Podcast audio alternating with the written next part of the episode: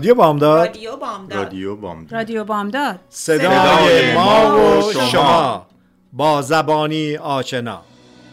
ایران به خاک خسته تو سوگند به بغز خفته دماوند که شوق زنده ماندن من به شادی تو خورده پیوند. به شادی تو خورده پیوند. ایران اگر دل تو را شکستند تو را به بند کینه بستند. چه عاشقان بینشانی که پای درد تو نشستند. که پای درد تو نشستند.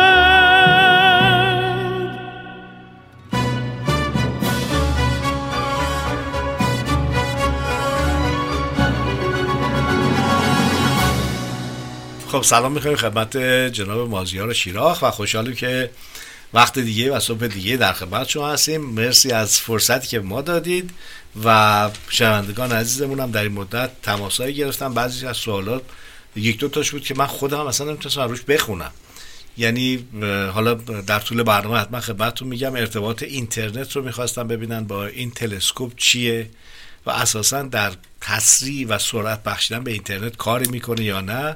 که اون رو حالا هر موقع فرصت کردین جواب بدین. و بعدم در مورد این عکسایی که اومده و عکس اولی چی بود و خلاصه به چه ترتیب پیش رو الان کجاست و هنوز در پارک قدم می‌زنه یا اینکه ترمز دستی ول کرد دیگه داره عکس میفرسته اونا رو برامون توضیح بدین. خیلی خوشحال میشیم صبح شما بخیر خانم نیکی آقای گلشنی. من اینکه این با اینترنت این تلسکوپ چه ربط داره روی خود اینترنت هیچ تأثیری نداره. این برای اصلا کارش این نیستش که با اینترنت اصلا ربطی داشته باشه. این الان تو همون همونجوری که صحبت کردیم تو نقطه L2 لاگرانج 2 اونجا به شما پارک کرده و جوری که با زمین مخابره می‌کنه با امواج رادیویی و مایکروویو و ایناست. تنها ربطی که این به اینترنت داره اینه که این تمام information که اطلاعاتی که بعدا عکس که در آینده شروع می‌کنه اومدن اول برای چند ماه هایی که research رو تقاضا کرده بودن مثل که تا سه ماه یا شیش ماه اونا می‌تونن اون اطلاعات رو برای خودشون داشته باشن و بعد از سه ماه یا شیش ماه این عکس و اینفورمیشن تمامشون میاد تو اینترنت. یعنی ناسا و همجوری که گفتیم یه وبسایت دیگه وجود داره. Space Telescope Science Institute. تمام این اینفورمیشن رو می‌ذاره برای اینکه همه دنیا می‌تونن نگاش کنن. ولی خود این مستقیم به اینترنت هیچ ربطی نداره. ولی الان چند مؤسسه های دیگه هستن که اینا خیلی فعالیت در فضا دارن. که این تو اینترنت تاثیر خواهد داشت. یکیش همین آقای ایلان ماسک که این چند تا کمپانی داره مهمترینش که ما می‌شناسیم تسلا است. ولی ایشون آلسو همچنین. صاحب و به اصطلاح CEO SpaceX هستن که این یه سازمان فضایی پیشرفت بسیار عجیبی این سازمان کرده تا حدی که الان کارایی این می‌تونه تو این اسپیس اکس داره می‌کنه که خود ناسا تا حالا نتونسته بکنه. فرضا اینا الان یه rocket دارن که این سفینه هایی که می‌خوان محمولات که می‌خوان می‌ذارن تو مدار زمین. این موقع که برمیگرده مستقیم میاد تو وسط دریا روی پلتفرم عمودی میشینه. که هیچ کس حتی نه شوروی روسا ناسا تا حالا نتونسته این کار رو بکنه. خب این باعث میشه که خب خیلی صرفه جویی در خرج بشه وقتی که این میاد مستقیم میشینه می‌تونن دوباره استفادهش کنن برای اینکه برگرده بره بالا. یکی دیگه از کارهایی که آقای ایلان ماسک توی اسپیس اکس داره می‌کنه بهش میگن Starlink و این داره دوازده هزار ماهواره توی لو ارت اوربیت مدار پایین که مثلا فکر کنم حدود بین 300 تا 500 کیلومتری. داره می‌ذاره. الان از این دوازده هزار تا فکر می‌کنم یه چیزی نزدیک دو هزار تاشو تو این دو سال اخیر گذاشتن. و این کارش اینه که به تمام کره زمین اینترنت بده و همه جا رو کاور می‌کنه. آمریکا اروپا ایران.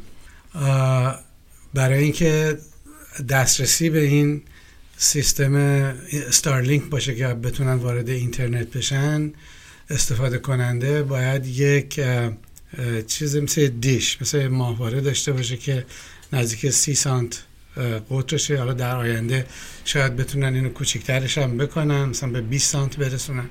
ولی با داشتن این دیش که مثلا بین 20 تا 30 سانته می‌تونن دسترسی داشته باشن به این اینترنتی که آقای ایلان ماسک داره یعنی درست. قطرش 30 سانته. قطرش بر یه فوت. که میگم اینو کوچکترش هم میشه کردش. ولی خب باید حتما اینو داشته باشه. چیز جالب این بود که اگه بتونین با تلفن معمولی بتونید وصل بکنید این خوبیش اینه که برای کشورهایی که خیلی با اینترنت آزاد میونه ای ندارن. و با آزادی میونه ای ندارن. با آزادی میونه ای ندارن که تعدادش زیاده. متاسفانه با این اتفاقاتی که داره تو دنیا میفته از جمله خود روسیه چین ایران و خیلی کشورهای دیگه خب این می‌تونه تاثیر داشته باشه برای اینکه به مردم اونجا دولت های اونجا نمی‌تونن اینو کنترلش بکنن. پارازیت اینا شاید بتونن بفرستن ولی خب خیلی سخت تره اینه که این یکی از اتفاقاتی که داره بیفته اون آقای جف بزوس که مال امازون هستش. اونم یه سازمان فضایی داره. شبیه همون سپیس اکسه که اگه یادتون باشه چند وقت پیش اون خیلی کارهای نمایشی بیشتر مثلا اون آقای ویلیام شتنر که مال ستار ترک کاپیتان اولی بود با اینکه 80 و خورده سالشه اینو فرستاد. تو فضا و برگردوندش که خیلی توی راه. اینم داره یه همچین سیستم اینترنتی با ماهواره داره می‌ذاره اونم توی مدار زمین. یعنی به هر حال آینده اینترنت اینه که کنترلش برای هر یه دولت توی کشور خیلی سختتر میشه و دسترسی مردم اضافه تر میشه و اینو باید یه جوری بکننش که دیگه به اون به نظر من به اون دیش احتیاج نداشته باشه. برای اینکه تا وقتی که اون دیش رو بخواین می‌تونن جلوتون رو بگیرن که اونو جمع بکنن. جمعش بکنن و بله این یه سوال حالا این رو هم اگر قبل از اینکه مطلب اصلی برسیم این تعدادی که در فضا هست قابل استفاده است؟ یعنی در حال حاضر از استفاده میشه؟ دارن دارن می‌کنن. هنوز برای اینکه کامل بشه باید تمام ده یا دوازده هزار تاش باید برن بالا ولی الان دارن تستش می‌کنن دارن وقتی ستلایت اونجاست می‌تونه این یه گرفتاری این این کاری که ایشون دارن می‌کنن اینه که این دوازده هزار تا ماهواره دور زمین این سیگنال هایی که این میده برای ستاره شناسا استرونومرها اینا درد سره. چون اینا مثلا موقع دارن با تلسکوپ های خودشون دارن یه جای دور رو اینا دائم میان از جلو اون رد میشه و سیگنال هایی که از این می‌گیرن اینا با سیگنال هایی که خودشون قرار از اونجا بگیرن گاهی قاطی میشه. مثلا یکی از اتفاقات که افتاد چند وقت پیش یه سری دانشمنده هستن که با این رادیو تلسکوپ ها دنبال یه سری سیگنال های رادیویی میگردن که ببینن در فضا موجودات هوشمند وجود دارن که بتونن اونا به ما سیگنال بفرستن. مثل خود ما که الان تمام این امواجمون داره توی فضا پخش میشه و اگه یه کسی اون بیرون باشه مال ما رو می‌تونه بگیره برعکسش هم شاید باشه. حالا دو سه بار این اتفاق افتاده که اینا یه سیگنال خیلی خوبی پیدا کردن خیلی اکسایتد شدن بعد که چیز نه یکی از این ماه البته می‌تونن بعد از این مدت اینا رو تشخیص بدن ولی خب یه همچین مسائلی بعد چهارا بزن چرا قرمز بزن چرا سبز شه آقای لاماس رد شه. اون بالا مدار خیلی الان شلوغ شده لحاظ یکی بهش میگن space junk که آشغالایی که تو اون فضاست. به خصوص به خاطر چیزهای نظامی گاهی وقتا satellite ها رو اون بالا میترکونن و اینا باعث دردسره. اینا طول می‌کشه تا اینا از اونجا پاک بشه. و یکم همین تعداد این ماهواره که داره زیاد میشه اینا یه جوری اون بالا مثل خیابون لاله زار شده به هر حال و ببینیم در زمان چی میشه لالزار فضایی به کجا می‌رسه؟ بله بله. خب. از این تلسکوپ چه خبر؟ تلسکوپ حالا الان تو اون مرحله ای هستش که اینا فقط دارن تنظیمش می‌کنن برای اینکه همجوری که ما گفتیم این یه دونه آینه 6.5 متری نیست چون این نمی‌تونستن اینو توی سفینه جا بدن. اینا 18 تا آینه تیکه های مختلفه که اینا رو هم جمع کرده بودن فولد شده بوده. حالا اون بالا باز شده. همه چی خوب پیش رفته. منتها برای اینکه این درست کار بکنه این 18 تا تیکه سگمنت باید یه جوری عمل بکنن که انگار که یه دونه تلسکوپن. و هنوز به اون مرحله نرسیدن برای همین الان چند تا عکس برگشته که اول خودش خبر خوبیه که دوربینایی که قرار عکس بگیره و اینا همه دارن کار می‌کنن. و این عکس ها که اومده چون این 18 تا تیکه با همدیگه هماهنگ نیستن مثل اونی که ما که چشمون رو چپ می‌کنیم یه شی و دوتا می‌بینیم. این تلسکوپ هم الان چشاش چپه. چپ به جای دو تا چشم 18 تا چشم داره. همه چیز رو 18 تا می‌بینه. و اینا از چند تا ستاره و کهکشان که عکس گرفتن از هر کدوم 18 تا عکس مختلف می‌گیرن. که این براشون به صلاح چیز نه چیزی که انتظارش داشتنه. و هر کدوم از این سگمنت ها پشتش دیگه چیزی نزدیک 170 تا بهش میگن اکچویتور یا چیزایی که کار می‌کنه برای اینکه اینا رو تنظیم بکنه. هم شکل این سگمنت ها رو عوض می‌تونه بکنه هم موقعیت پوزیشنشون و اینا من فکر می‌کنم تا حدود ماه می طول می‌کشه که اینا رو همچین با هم دیگه میزون بکنن که هر 18 تاییشون به عنوان یه واحد کار کنن که انگار یه آینه واحد 6 متر و نیمی هستن به جای 18 تا آینه کوچکتر. این یکی از چیزهایی که من هر روز چک می‌کنم تو این یکی دو ماه آینده همونجور که گفتیم بهترین خبر اینه که no news is good news. یعنی اینکه اینا آروم آروم دارن این تلسکوپ رو تنظیمش می‌کنن تا از توی می یا اوایل جون اولین عکسایی که می‌خوان شروع می‌کنه برگشتن که بعد ببینن که دنبال کدوم یکی از پژوهششون بره. پس طبق برنامه ریزی که انجام شده بوده کارا داره پیش میره که خودش خبر بسیار بله. خوبیه. همون که شما فرمودین no news is good news. به بله. حال اینجا کاملا ساده خب این گذشته زمان چی؟ این مسئله تونل زمانی که اونو چجوری توضیح میدی؟ این رو آدم میشنوه ولی چجوری می‌تونه هضمش کنه؟ یکی از چیزهای جالب تو فضا و که این تلسکوپ هم شاملشه اینه که شما تو فضا موقعی که هر توی فضا توی فاصله دورتر نگاه می‌کنین توی زمان هم دارین به عقب نگاه می‌کنین. این به خاطر اینه که ما رو کره زمین هم حتی این اتفاق میفته متا ما اینجا احساسش نمی کنیم به خاطر دلیلش اینه که سرعت نور که ما به نور احتیاج داریم همه چی رو ببینیم. مثلا من الان صورت شما رو دارم می‌بینم این نور از این چراغ میاد به صورت شما می‌خوره منعکس میشه و میاد تو چشم من که من اینو می‌تونم. برای همینه که این چراغ رو خاموش کنیم نور نباشه ما هیچی نمی‌تونیم ببینیم. ما هم فرض می‌کنیم که این نور سرعتش بینهایته. در صورتی که نیست. سرعتش خیلی سریعه. نور در یک ثانیه 300 هزار کیلومتر حرکت می‌کنه. یعنی از اینجا تا تهران و تو یک بیستم ثانیه میره. ولی سرعتش هنوز محدوده.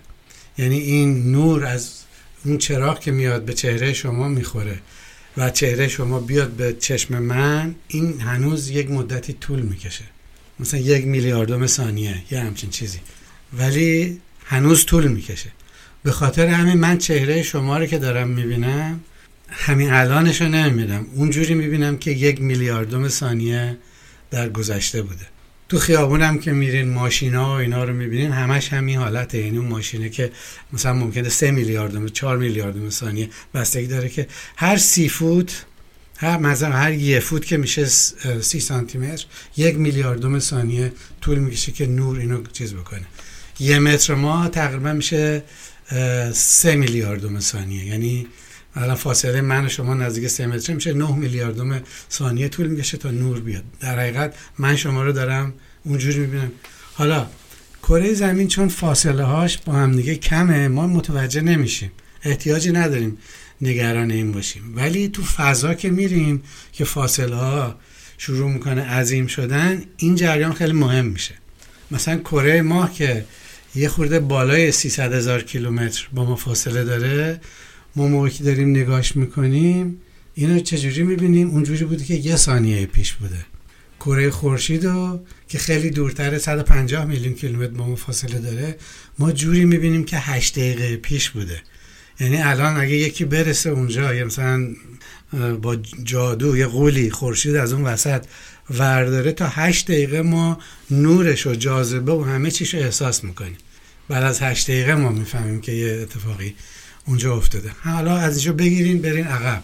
مثلا سیاره پلوتو این پنج ساعت نوری با ما فاصله داره. چون فاصلهش نزدیک 5 میلیارد کیلومتره. یعنی ما موقعی که داریم با تلسکوپمون به پلوتو نگاه می‌کنیم ما اینو جوری میبینیمش که این پنج ساعت پیش بوده. اونا که از پلوتو اگه به کره زمین نگاه بکنن ما رو جوری می‌بینن که ما پنج ساعت پیش بودیم. یعنی دیگه ساعت ده صبح نمیده پنج صبح داریم یعنی همه خواب بودیم هنوز خواب.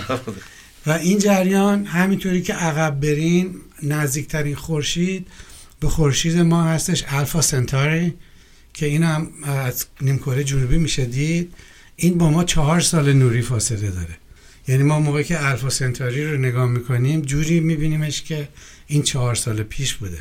حالا اگه یه کسی تو الفا سنتاری باشه که اونا به زمین نگاه کنن و به رادیو و کامیونیکیشن ما رو نگاه بکنن اونا هم ما رو اونجوری می‌بینن که ما چهار سال پیش 2018 در حقیقت بودیم که وقایع اون موقع رو می‌بینن.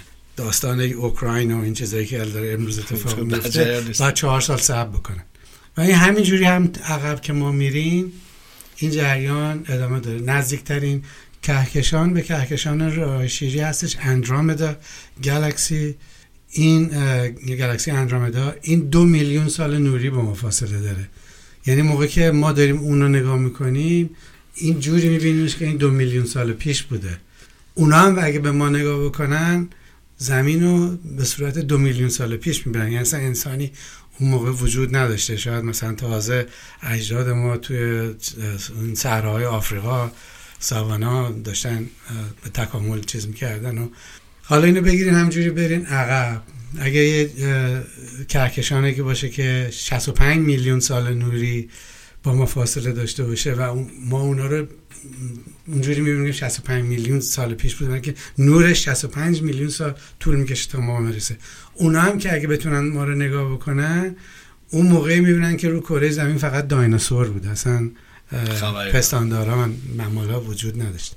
حالا این همینطوری برین عقب. اگه یه میلیارد سال فاصلش باشه اینو شما یه میلیارد سال.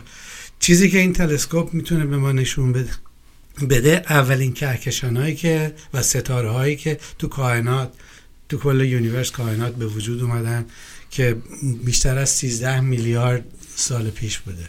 و این می‌تونه که به ما نشون بده که این اولین ستاره هایی که به وجود اومدن کهکشان هایی که به وجود اومدن. ما الان با این هابل تقریبا تا 13 میلیارد سال پیش رو تونستیم ببینیم. این تلسکوپی که الان اینجاست.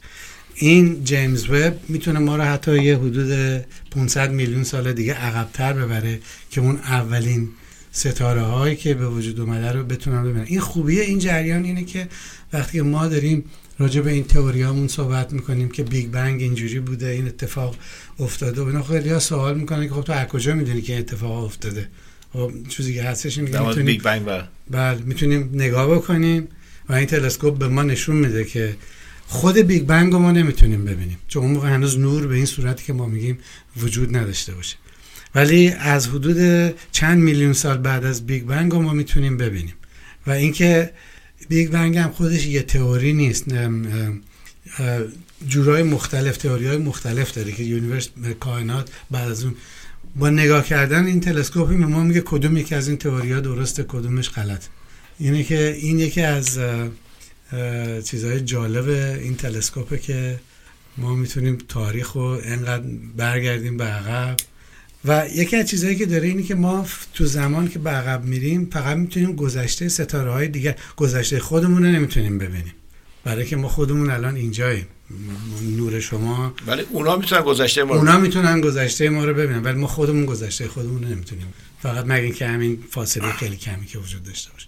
واسه این یکی از چیزهای جالب اینه که اجازه میده به دانشمندا که فقط تئوری عرضه نکنن. تئوری عرضه می‌کنن میگن خب این ما هم پژوهشمون نشون داده اون بالا که کدوم یکی از این تئوری ها درسته یا کدوم غلط ببخشید.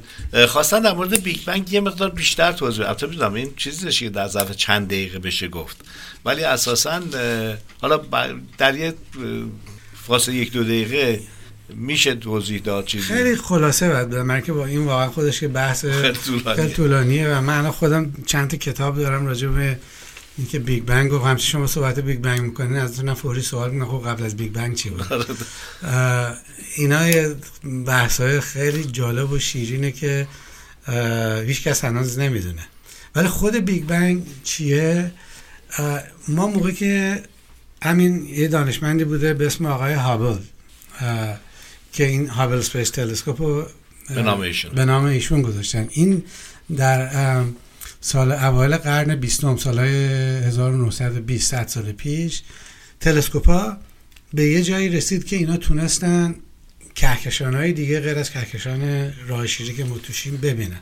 و یه چیزی که متوجه شدن اینه که به هر طرف کائنات نگاه می‌کنن می‌بینن که این کهکشان ها دارن از ما دور میشن یعنی انگار که این کائنات همینطوری داره هی بزرگتر میشه. فاصله ما با تمام کهکشانهایی که دور برمونه داره اضافه میشه. تا قبل از این ابزرویشنی که اینا کردن حتی خود آقای انشتن معتقد بوده که کائنات ثابتن. بهش میگن steady state. یعنی که فاصله بین کهکشان ها اینا عوض نمیشه. و این خودش یه مسئله بود برای اینکه اگه ستاره ها و اینا همه ثابت باشن حرکت نکنن جاذبه باعث میشه که اینا همه باید بیان به طرف همدیگه. و اینو نمی‌تونستن درست توضیح بدن که اگه همه چی ثابته اون بالا چطور با جاذبه اینا همدیگه رو به طرف هم نمی‌کشن. آقای هابل موقعی که اینو نگاه کرد دید نه همه چی داره دور میشه و هر چقدرم که یک کهکشانی از ما دورتره سریعتر داره از ما دور میشه. خب این نتیجتا وقتی الان ما می‌بینیم ما سی... کائنات 13 یا 14 میلیارد سال سنشه و داره با این سرعت دور میشه این نتیجه گیری میشه که در گذشته همه چی به همدیگه نزدیکتر بوده. یعنی موقعی که شما مثلا یه بالونی داره بزرگ میشه وقتی رو نگاه می‌کنید خب این در گذشته کوچیکتر بوده که الان می‌تونه بزرگ بشه. و این راجب کل کائنات هم درسته. و به این نتیجه رسیدن که پس اگه ما الان داریم می‌بینیم که کائنات داره بزرگ میشه یه میلیارد سال پیش پس کائنات کوچیکتر بوده. پنج میلیارد سال پیش کوچیکتر بوده. و همینطوری وقتی بر میگردیم به اون مبدع اون سیزده کل کائنات همه این موادی که ماده که ما می‌بینیم انرژی که می‌بینیم همه توی یه نقطه کوچیک جمع شده بوده و با یه انفجار این شروع می‌کنه پخش شدن که به اون میگن بیگ بنگ حالا این میگم یه چیز خیلی سادهش بود ولی وقتی شما این همه ماده و انرژی رو جمع می‌کنین توی نقطه کوچیک متاسفانه اتفاقی که میفته تمام قوانین فیزیکی که ماها الان می‌دونیم اینا کم میارن زیر سوال نمیرن ولی کم میارن. یعنی به خاطر اینکه هنوز ما یه تئوری نداریم که بتونه توضیح بده که چقدر چه اتفاقاتی میفته موقعی که شما انقدر ماده و انرژی رو توی نقطه کوچیک یعنی بهترین مثال این بلک هولان که ما خیلی شنیدیم. این درست عین همین اتفاق وسط بلک هولان میفته که بلک هول یه ستاره که بعد از اینکه سوختش تموم میشه جمع میشه و اینقدر جاذبهش زیاد میشه که درست این همین اتفاق میفته که تمام ماده و انرژی که تو اون خورشید بوده توی جای کوچیکی جمع میشه و اینقدر این جاذبهش زیاده که حتی نور نمی‌تونه دیگه از جاذبه این فرار کنه. بهش میگن بلک هول و ما هنوز نمی‌دونیم که وسط یه بلک هول چه اتفاقی میفته درست. حدسهایی می‌زنن ولی برای اینکه ما بتونیم یه روزی بفهم بتونیم Big Bang رو توضیح بدیم یا توی black hole چه اتفاقی یه تئوری جدید احتیاج داریم. که چند تا تئوری هستن که الان کاندیدن. یکیش string theory یکیش quantum loop theory ولی هنوز همه جا نیفتاده که این چیز عجیب غریبی هم نیست برای اینکه تو علم این اتفاق میفته دیگه. مثلا موقع که آقای انیشتین اون تئوری نسبیت آورد general relativity تا قبل از اون یه مسائلی وجود داشت و کسی نمی‌دونست اینا رو توضیح بده. این موقع که نسبیت آورد یهویی شروع کرد یه سری چشم آدم ها رو باز کرد. موقع که آقای نیوتون اومد اون با قوانین جاذبه خودش همین کار کرد. اینا استپایی که پله که ما باید ادامه بدیم و حالا کی ما بتونیم به اون تئوری دست بتونیم دست داشته باشیم. ممکنه 20 سال 30 سال 40 سال. اون دیگه معلوم نیستش. مرسی از توضیحاتتون. من فکر کنم که واقعا اینقدر صحبت شما جالب و شنیدنیه که من که خودم واقعا لذت می‌برم. از تمام مطالبی که میگین و آدم رو همینطوری که دفعه قبلا صحبت کردیم با, شنی... با این شنیده ها باعث میشه که آدم بیشتر فکر بکنه و بیشتر بره که بخونه و تحقیق بکنه ببینه که کی کجاست داستان چیه و این داستان که تا به حال شنیدیم به چه ترتیب خواهد بود و خیلی نظر من جالبه. مطمئن هستم که شنوندگان اونم لذت می‌برن. من می‌خواستم از اون ازه بگم که چند دقیقه بیشتر مزاحمتون بشیم ولی ساعت ده صبح ما معمولا یه آهنگی رو پخش می‌کنیم و از شنوندگان رو می‌خوام که هر کاری که می‌کنن ساعت ده صبح به وقت کالیفرنیا اینها بیان شادی و شادمانی یه جور به خودشون تزریق کنن. حرکات موضوع رقص و پایکوبی با آهنگی خدمتتون پخش می‌کنیم برای چند دقیقه و بعد میگردیم و باز یه ده دقیقه در خدمت آقای شیرا خواهیم بود. پس با ما باشید و شاد باشید.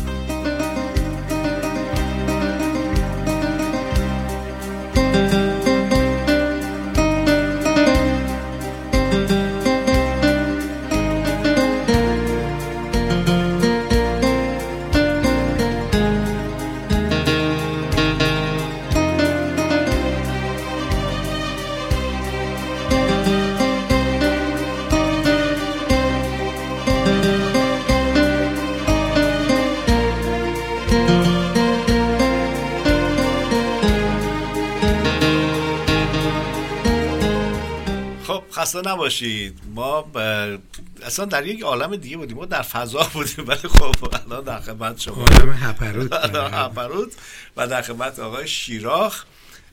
خب آقای شیراخ اینها واقعا شنیده هایی هستش که آدم رو به فکر وامی داره و همینا مثل یک کلیدی میمونه که به شما میدن. وقتی این کلید رو می‌خوای را بری و مثلا این ماشین رو روشن کنی یواش یواش دلت خود این ماشین چجوری روشن میشه چی به چی وصل میشه چه اتفاقاتی میفته تا این حرکت ها بشه و یه مقدار یک استارتیه که باعث میشه که آدم بره دنبال تحقیقات بعدی. و واقعا ممنون از اطلاعاتی که در اختیار برداشت خود شما چیه؟ چه جوری میشه اینا رو بهتر فهمید؟ این چیزی که راجبه وقتی که کائنات آدم فکر می‌کنه یه مسئله که هستش اینه که اون اتفاقاتی که اون بالا میفته شرایطی که تو فضا وجود داره انقدر با رو کره زمین با این تجربه روزمره که ما داریم فرق می‌کنه به خاطر همینه که مثلا آدم ممکن خودش گیج بشه و این فقط مربوط به هر اشخاص معمولی نیست. حتی خود دانشمندا خود من یه وقتا اینقدر این فرق داره این با تجربه های روزمره ما. اینه که آدم باید راجبش بتونه فکر کنه راحت بشه با این جریان.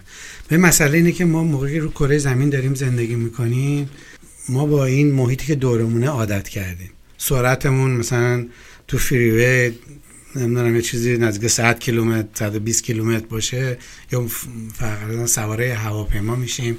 سرعتش مثلا هزار کیلومتر در ساعت نیروی جاذبه زمین خیلی معمولیه نه زیاده نه خیلی کم مقدار انرژی که رو کره زمین وجود داره خیلی متا... مادریته و تجربه روزمره ما بر حسب این شرایطه. اشکال اینه که موقعی که ما میریم توی فضا شرایط جوری عوض میشه که این با این تجربه ما جور در نمیاد. یعنی موقع شما سرعت نور رو که میگین 300 هزار کیلومتر در ثانیه این چیزی نیست که ما شخصا تجربه کرده باشیم. یه راجع به یه بلک هول داریم ما صحبت می‌کنیم که جاذبهش مثلا یک میلیون برابر جاذبه زمینه. این چیزی نیست که ما تجربه کرده باشیم. برای همینه که موقعی که به قول دانشمندا این شرایط اون بالا اینقدر اکستریم میشه این با این تجربه روزمره ما جور در نمیاد. ولی خوش خوبیش اینه که انسان مغزش این کپاسیتی این کیفیت قابلیت رو داره که یواش یواش اینا رو شروع کنه درک کردن. و من خودم یادم بچه بودم مثلا بالا پشت بون تو تهران میخوابیدیم اون موقع تهران چرا کم داشت و اینا این ستاره ها رو می‌تونستیم ببینیم. همه من فکر کنم این تجربه رو داشتن که این چیه این ستاره ها و اون موقع من اصلا نمی‌دونستم این نورایی که اون بالاست چی چی هستن. ماه خب میشناختیم خورشید رو میشناختیم یک تا سیاره ولی بقیه این نورایی که اون بالا بودم برای خود منم مجهول بود. بعدها همطوری هم خب من شروع کردم خودم مطالعه کردن و علم شروع کرد پیشرفت کردن. ما الان به جایی رسیدیم که واقعا برای بیشتر این اتفاقی که اون بالا میفته یه توضیحی داریم. و این جیمز وب موقع که بره اون بالا شاید بتونه ما رو تا زمان تا همون حدود چند ثانیه بعد از بیگ بنگ رو برای ما بتونه توضیح بده. یعنی تنها مجهولی که برای ما میمونه اون یکی دو ثانیه اوله که چه اتفاق افتاده.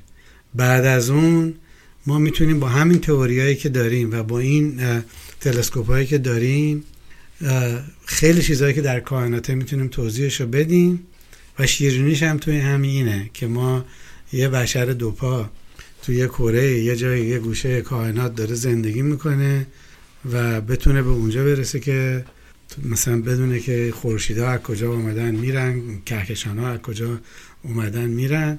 ولی برای این تا به اونجا برسین باید انتظار اینو داشته باشین که به یه مطالبی برمیخوردین که با این تجارب روزمره ما جور در نمیاد. ولی میشه باشون کنار اومد جوری. ممنون از صحبتاتون. من فکر کنم که ما این قرار پنج شنبه رو واقعا باید تمدید کنیم بیشتر مزاحم شما بشیم بیشتر از اطلاعاتون استفاده بکنیم. در مورد ماشین برقی می‌خواستیم صحبت بکنیم امکانات برقی کالیفرنیا می‌خواستیم صحبت بکنیم. بله. و یکی از بحثای داغ این روزا هستش و مسئله سولار و انرژی های دیگه. فکر می‌کنم که این رو بذاریم واسه جلسات بعدی و ازتون قول بگیریم که باز زمان دیگه وقت دیگه در خدمتتون باشیم بتونیم اینا رو اتفاقا یه خانم ایرانی هستن حالا اسمشون رو نمی‌دونم بگم یا نگم ایشون توی انرژی کمیشن کار می‌کنن و بسیار در زمینه این ماشین های برقی و اینا ایشون اطلاعات دارن و من یکی دوتا هایک باشون رفتم و باشون صحبت کردم خیلی اطلاعات خوبی به من دادن و خوشحال میشم که بیام باتون راجع به اونا صحبت کنیم حتما باعث افتخاره. ممنون از فرصتی که ما دادید و تاریخش رو می‌خواین الان مشخص کنیم برای هفته آینده که می‌خواین کلندرتون کلندر رو نگاه بکنم یا هفته آینده یا هفته بعدش. به حال خدمت شنوندگان عزیز اعلام خواهیم کرد که چه روزی و, و کدوم پنجشنبه در خدمت آقای شیرا خواهیم بود. بازم تشکر می‌کنم از فرصتی که ما داریم. خیلی ممنون. روزتون بخیر. رادیو بامداد صدای ما و شما با زبانی آشنا.